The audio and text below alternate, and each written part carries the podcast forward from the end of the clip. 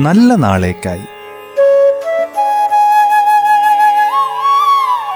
അല്പം കരുതൽ കൂടുതൽ ആരോഗ്യം.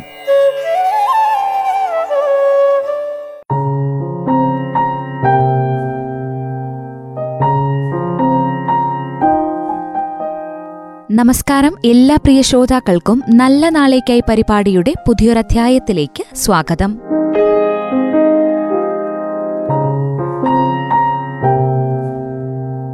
അടിസ്ഥാനപരമായി ആത്മ ഒരു അലർജി രോഗമാണ്.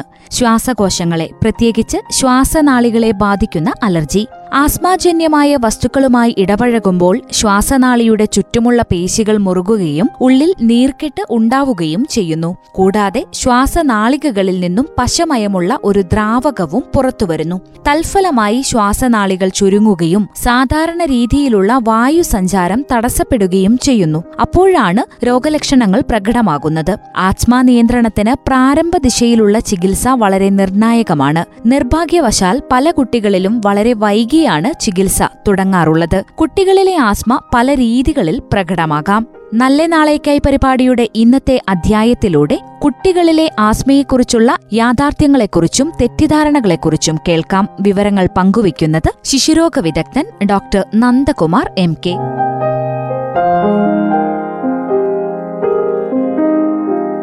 ഇന്ന് ഞാൻ നിങ്ങളുമായിട്ട് സംസാരിക്കുന്ന വിഷയം ആസ്മ അതായത് ശ്വാസം മുട്ട് കുട്ടികളിലെ ശ്വാസം മുട്ട് അതിനെപ്പറ്റിയുള്ള തെറ്റിദ്ധാരണകളും യാഥാർത്ഥ്യവും എന്ന വിഷയത്തെ ആസ്മ നിങ്ങൾക്ക് എല്ലാവർക്കും അറിയാം. ഇത് വളരെ സാധാരണമായിട്ട് ഇന്ന് നമ്മുടെ നാട്ടിൽ കാണുന്ന ഒരു രോഗമാണ്. പ്രത്യേകിച്ച് കുട്ടികളിൽ അപ്പം നമ്മളൊരു ഒരു കുട്ടിയുടെ അമ്മയോടോ അച്ഛനോടോ കുട്ടിക്ക് ആസ്മയാണെന്ന് പറയുമ്പോൾ ആൾക്കുണ്ട് അവർക്കുണ്ടാകുന്ന ടെൻഷനും ഒരുപാട് സംശയങ്ങളും തെറ്റിദ്ധാരണകളും യാഥാർത്ഥ്യങ്ങളും അതിലുണ്ട്. അപ്പോൾ എന്തൊക്കെയാണ് നമുക്ക് പരിശോധിക്കാം. ആദ്യമായിട്ട് എന്താണ് ആസ്മ? നമ്മുടെ നാട്ടിലെ കുട്ടികൾ കാണുന്ന ഇടയ്ക്കിടെ വരുന്ന ഈ ചുമയുടെ ഒരു പ്രധാന കാരണം ആസ്മയാണ്. അത് പലർക്കും ആസ്മ എന്ന് പറയുമ്പോൾ അവർ അയ്യോ ഡോക്ടറെ കുട്ടിക്ക് ആസ്മയുണ്ടോ? ആസ്മ തന്നെയാണ്. കാരണം ഈ ആസ്മ വെച്ചാൽ നമ്മുടെ മനസ്സിൽ വിചാരിക്കുന്ന ഈ വലിവ് തന്നെ വരുന്നില്ല. ഈ ശ്വാസം മുട്ട് കൂടുമ്പോൾ മാത്രമേ നമ്മൾ പുറത്ത് കേൾക്കുന്ന വലുവായിട്ടുണ്ടാവും. ഈ രാത്രികാലങ്ങളിൽ ഉണ്ടാകുന്ന വിട്ടുമാറത്തെ ഇടയ്ക്കിടെ വരുന്ന ചുമകൾ അതായത് രാവിലെ എണീച്ച ഉടനെയുള്ള ചുമ പൊടി കൊണ്ടുള്ള തുമ്മൽ ഇതൊക്കെ ഈ നമ്മൾ അലർജിനെ കൊണ്ടുണ്ടാകുന്ന ആസ്മയുടെ ഒരു പ്രസന്റേഷനാണ് അതിന് എന്നെ അടുത്തത്. എന്തുകൊണ്ടാണ് ഡോക്ടറെ ആസ്മ വരുന്നത്? അതിന്റെ പ്രധാന കാരണം നിങ്ങൾക്ക് ആത്മ കുടുംബം അതായത് അതായത് ഫാമിലിയിലായിട്ട് ആസ്മ വരാം. തീർച്ചയായും വരാം. ഇതിന് ആസ്മ ഒരു ജനറ്റിക്കലി ഒരു ഡിസ് പ്രീ ഡിസ്പോസ് ഡിസീസാണ് അത് എല്ലാ അലർജീസ് രോഗങ്ങളുമായി തന്നെ നമ്മുടെ കുട്ടികൾ നമ്മളെ കുടുംബത്തിൽ അതായത് അച്ഛനോ അമ്മക്കോ അല്ലെങ്കിൽ വളരെ അടുത്ത ബന്ധുക്കൾക്കോ ആസ്മ ഉണ്ടെങ്കിൽ എൺപത് ശതമാനം സാധ്യതകൾ കൂടുതലാണ്. അതായത് നമ്മുടെ കുട്ടിക്കും ആസ്മ വരാൻ ഡോക്ടർ എന്റെ അടുത്ത ചോദ്യം. ഇത് ജീവിതകാലം മുഴുവൻ കുട്ടിക്ക് ആസ്മ ഉണ്ടാവുമോ? അത് സാധാരണ ഈ കുട്ടികൾ കാണുന്ന ആസ്മയും വലിയ ആൾക്കാരിൽ കാണുന്ന ആസ്മയും തമ്മിൽ ഒരു വ്യത്യാസമാണ്. അതായത് കുട്ടികൾ കാണുന്ന ആസ്മ സാധാരണ ഒരു ആറ് എട്ട് ഒരു ആറെട്ട് കൊല്ലം ഉണ്ടാവും. പിന്നെ സാവധാനത്തിൽ കുറഞ്ഞു കുറഞ്ഞത് പോകും. അപ്പോൾ കുട്ടികളുടെ ആസ്മ വളരെ കുറച്ച് കാലത്തിനുള്ളിൽ കുറച്ച് വർഷങ്ങൾക്കുള്ളിൽ മാറാൻ സാധ്യതയുള്ള ഒരു രോഗമാണ്. എന്നെ അടുത്ത ചോദ്യം ഡോക്ടറെ ഇത് ചികിത്സിച്ച് മാറ്റാൻ പറ്റും ടു ബി ഫ്രാങ്ക് അതായത് സത്യം തുറന്നു പറയുകയാണെങ്കിൽ ഒരു വാസ്തവം എന്ന് വെച്ചാൽ ആസ്മക്ക് ഇന്ന് ചികിത്സ മാറ്റാൻ പറ്റുന്ന ഒരു തരം ചികിത്സാ രീതിയും ലോകത്തെവിടെയും കണ്ടുപിടിച്ചിട്ടില്ല. അപ്പം എന്താണ് asthma? Asthma is a chronic inflammatory disease എന്താണ് ഈ ക്രോണിക് എന്ന് വെച്ചാൽ? അതായത് കുറേ കാലം നീണ്ടു നിൽക്കുന്ന ഇൻഫ്ലമേറ്ററി അതായത് ഇൻഫ്ലമേഷൻ എന്ന് വെച്ചാൽ നമ്മുടെ ശരീരത്തിൽ അണുബാധ കൊണ്ടോ അലർജി കൊണ്ടോ ഉണ്ടാകുന്ന ഒരു ഒരു നീർക്കെട്ടെന്ന് വേണമെങ്കിൽ മലയാളത്തിൽ നമുക്ക് പറയാം. അതുപോലെ ഒരു രോഗമാണ് ഈ ആസ്മ. അപ്പോൾ അതിന്റെ ചികിത്സ എന്താണ് ഡോക്ടർ അത് എന്തൊക്കെ കാരണത്തിൽ ഉണ്ടാവും? അതിന് കുറേ ട്രിഗർ ഫാക്ടേഴ്സ് ഉണ്ട്. അതായത് നമ്മൾ പൂരിത ഘടകങ്ങൾ എന്ന് പറയുന്നത് ഏറ്റവും പ്രധാനമായിട്ട് ഈ കാലാവസ്ഥയിലുണ്ടാകുന്ന മാറ്റം. അതായത് ഇപ്പോൾ തണുപ്പിന്ന് ചൂടേക്ക് വരും ചൂടും തണുപ്പിലേക്ക് വരും. ഈ സമയത്ത് ആസ്മ കൂടാനുള്ളൊരു സാധ്യതയുണ്ട്. പിന്നെ ഏറ്റവും പ്രധാനപ്പെട്ട ഈ അന്തരീക്ഷത്തിലെ പൊടിപടലങ്ങളാണ്. നിങ്ങളിന്നറിയാം നമ്മൾ നമ്മൾ ജീവിക്കുന്നത് വളരെ പൊലൂട്ടൻ ഒരു എൻവയോൺമെന്റിലാണ് അപ്പം ഈ പൊല്യൂഷൻ വീട്ടിലുണ്ടാവാം. എന്തൊക്കെയാണ് വീട്ടിലുണ്ടാവുന്ന സാധനങ്ങൾ? ഇപ്പം ഇപ്പം വീട്ടിലെ പൊടിപടലങ്ങൾ വീട്ടിലെ അടുക്കളയിൽ പുകയുണ്ടാവാം. വീട്ടിൽ ആരെങ്കിലും പുക വലിക്കുന്നവരുണ്ടെങ്കിൽ പാസീവ് സ്മോക്കിങ് പിന്നെ അതുമാതിരി പിന്നെ ഈ ഡസ്റ്റ് മൈറ്റ് അതായത് നമ്മൾ വീട്ടിൽ പഴകിയ സാധനങ്ങളൊക്കെ എടുക്കുമ്പോൾ അതിൽ നിന്നാവുന്ന പൊട പുക പടലങ്ങൾ ഉണ്ടാവാം അതുമാതിരി പൗഡർ നമ്മൾ ഏറ്റവും കൂടുതൽ പറഞ്ഞിട്ടുണ്ടെങ്കിൽ ചെറിയ കുട്ടികൾ. ഏറ്റവും എസ്പെഷ്യലി ഒരു വയസ്സ് ആ ഉള്ള കുട്ടികൾക്ക് ഉണ്ടാകുന്ന ഈ പൗഡർ സ്പ്രേ ഇതുപോലത്തെ ഉപയോഗിക്കുന്ന സാധനങ്ങൾ. ഇതൊക്കെ ആസ്മ എക്സാസർബേറ്റ് ചെയ്യാൻ സാധ്യത ഉണ്ടാക്കുന്ന കാര്യങ്ങളാണ്. അപ്പോൾ ഇതൊക്കെ നമ്മൾ ഒഴിവാക്കുക. ഇതൊക്കെയാണ് നമ്മൾ നോർമൽ ഫാർമക്കോളജിക്കൽ അടുത്തത് എന്റെ കുട്ടിക്ക് ആസ്മ വന്ന കുട്ടിക്ക് എക്സൈ അതായത് സ്പോർട്സ് ആക്ടിവിറ്റിയിൽ പങ്കെടുക്കാൻ പറ്റുമോ?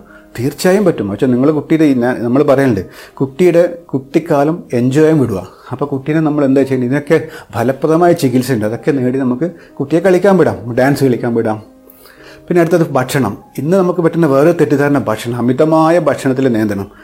ചില ഭക്ഷണങ്ങൾ ഡെഫിനറ്റായി നമുക്ക് ഒഴിവാക്കണം. ഇപ്പം സ- ഇപ്പം മുന്തിരിങ്ങ അതുപോലെ ഫ്രിഡ്ജിൽ വെച്ച തണുത്ത സാധനങ്ങൾ അതിപ്പോൾ ചില എല്ലാവർക്കും എല്ലാ ഭക്ഷണവും അലർജി ഉണ്ടാവണമെന്നില്ല അതേ കുട്ടിക്ക് ഉണ്ടാകുന്ന സാധനങ്ങൾ ഞാൻ ഈ പറഞ്ഞ കാര്യങ്ങൾ പിന്നെ ഫ്രിഡ്ജിൽ വെച്ച് നല്ലോണം തണുപ്പിച്ച സാധനങ്ങൾ ഇതൊക്കെ നമുക്ക് ആവുന്നത്ര ഒഴിവാക്കാം. പിന്നെ ഏറ്റവും കൂടുതൽ ഫുഡിൽ ഉണ്ടാകുന്ന പ്രശ്നം വെച്ചാൽ ഫുഡ് അഡിക്റ്റീവ്സ് ആണ്. നമ്മൾ ഉപയോഗിക്കുന്ന ജങ്ക് ഫുഡ്സ് അതുമാതിരി പ്രിസർവ് ചെയ്ത ഫുഡുകൾ ഇതിലൊക്കെ ഉപയോഗിക്കുന്ന അഡിക്റ്റീവ്സ് വളരെ അലർജി ഉണ്ടാക്കുന്ന സാധനങ്ങൾ ആവുന്നത്ര ഇതുപോലത്തെ ആഹാരങ്ങൾ ഒഴിവാക്കി നമ്മൾ വീട്ടിലുണ്ടാക്കുന്ന ആഹാരങ്ങൾ കുട്ടിക്ക് കൊടുക്കാൻ ശ്രമിക്കുക.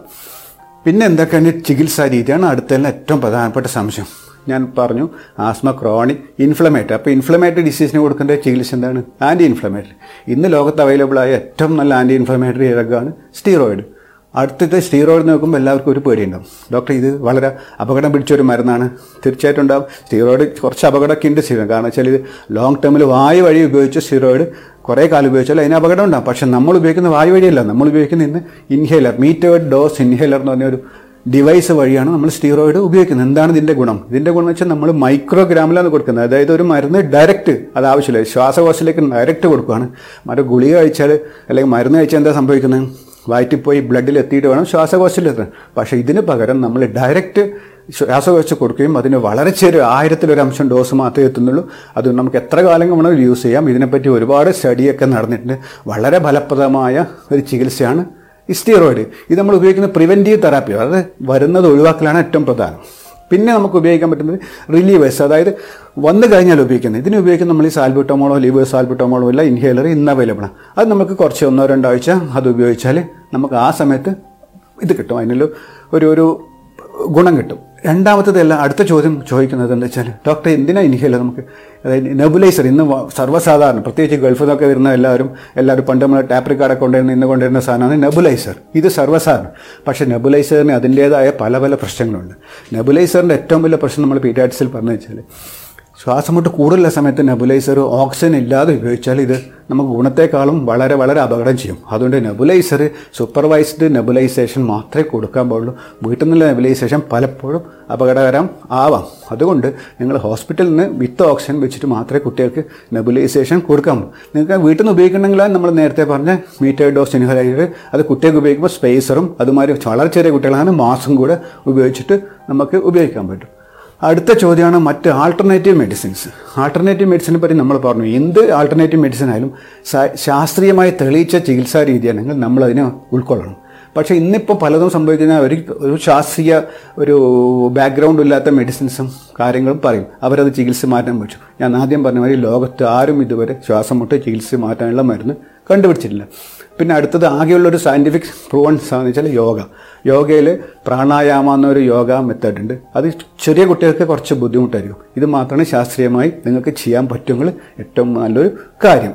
പിന്നെ പിന്നെ പറയുന്നത് ഈ ഇതിനെപ്പറ്റി പറയുന്ന അതായത് നമ്മൾ ഇന്ന് നാട്ടിൽ കാണുന്ന ഈ മീറ്റേഡോസ് ഇൻഹേലറിനെ പറ്റി ഏറ്റവും കൂടുതൽ നെഗറ്റീവ് ന്യൂസും നെഗറ്റീവ് കാര്യങ്ങൾ പറഞ്ഞു വിടുന്നത് ഇതിനെപ്പറ്റി യാതൊരു ഐഡിയ ഇല്ലാത്ത ആൾക്കാരാണ്. അപ്പം നിങ്ങൾ ആര് നിങ്ങളുടെ അഭിപ്രായം പറയുമ്പം ഇതിനെപ്പറ്റി അവർക്കുള്ള ജ്ഞാനം എത്രമാത്രം ഉണ്ട് എന്ന് നോക്കുക. ഇപ്പം ഒരു ഉദാഹരണത്തിന് ഞാനിപ്പം വലിയ എഞ്ചിനീയറിങ് ഒരു പാലത്തിന്റെ പണിയെ പറ്റിയോ ഒരു വീടിന്റെ അല്ലെങ്കിൽ ഒരു ഡാമിന്റെ പണിയെ പറ്റിയോ ഞാൻ അഭിപ്രായം പറഞ്ഞ് എങ്ങനെയുണ്ടാവും? അതുപോലെയാണ് ഈ ഇതിനെപ്പറ്റി അറിയാത്ത ആൾ ഇതിനെപ്പറ്റി ആധികാരികമായ അഭിപ്രായം പറയുമ്പോഴാണ് നമുക്ക് പല പല പ്രശ്നങ്ങളും ഇതിനെപ്പറ്റി ഉണ്ടാവുന്നത്. അതുകൊണ്ട് ചുരുക്കി പറഞ്ഞാൽ ആസ്മ നമുക്കൊരു ക്രോണിക് ഡിസീസാണ് അതിനെ കൺട്രോൾ ചെയ്യാനേ മാത്രമേ പറ്റൂ.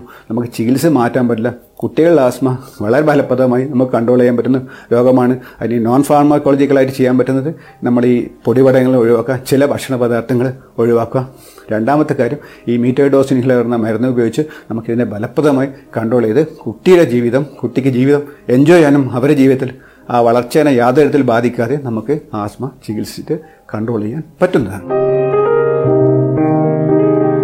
രോഗശമനത്തേക്കാൾ രോഗലക്ഷണങ്ങളുടെ പൂർണ നിയന്ത്രണമാണ് ആസ്മ ചികിത്സയുടെ പ്രധാന ലക്ഷ്യം. നേരത്തെയുള്ള രോഗനിർണയം കൃത്യമായ ചികിത്സ ഒരൽപ്പം ശ്രദ്ധ എന്നിവ കൊണ്ട് ആസ്മയെ നമുക്ക് അനായാസം പൊരുത്തിത്തോൽപ്പിക്കാം ശ്രോതാക്കൾ ഇന്ന് നല്ല നാളേക്കായി പരിപാടിയിലൂടെ കേട്ടത് കുട്ടികളിലെ ആസ്മയുടെ യാഥാർത്ഥ്യങ്ങളും തെറ്റിദ്ധാരണകളും എന്ന വിഷയത്തെക്കുറിച്ചായിരുന്നു. വിവരങ്ങൾ പങ്കുവച്ചത് ശിശുരോഗ വിദഗ്ധനായ ഡോക്ടർ നന്ദകുമാർ എം കെ. ഇന്നത്തെ നല്ല നാളേക്കായി പരിപാടി ഇവിടെ പൂർണമാകുന്നു. നന്ദി നമസ്കാരം.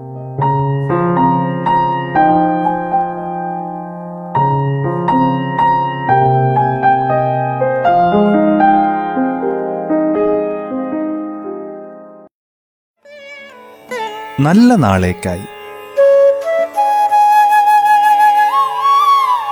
അല്പം കരുതൽ കൂടുതൽ ആരോഗ്യം.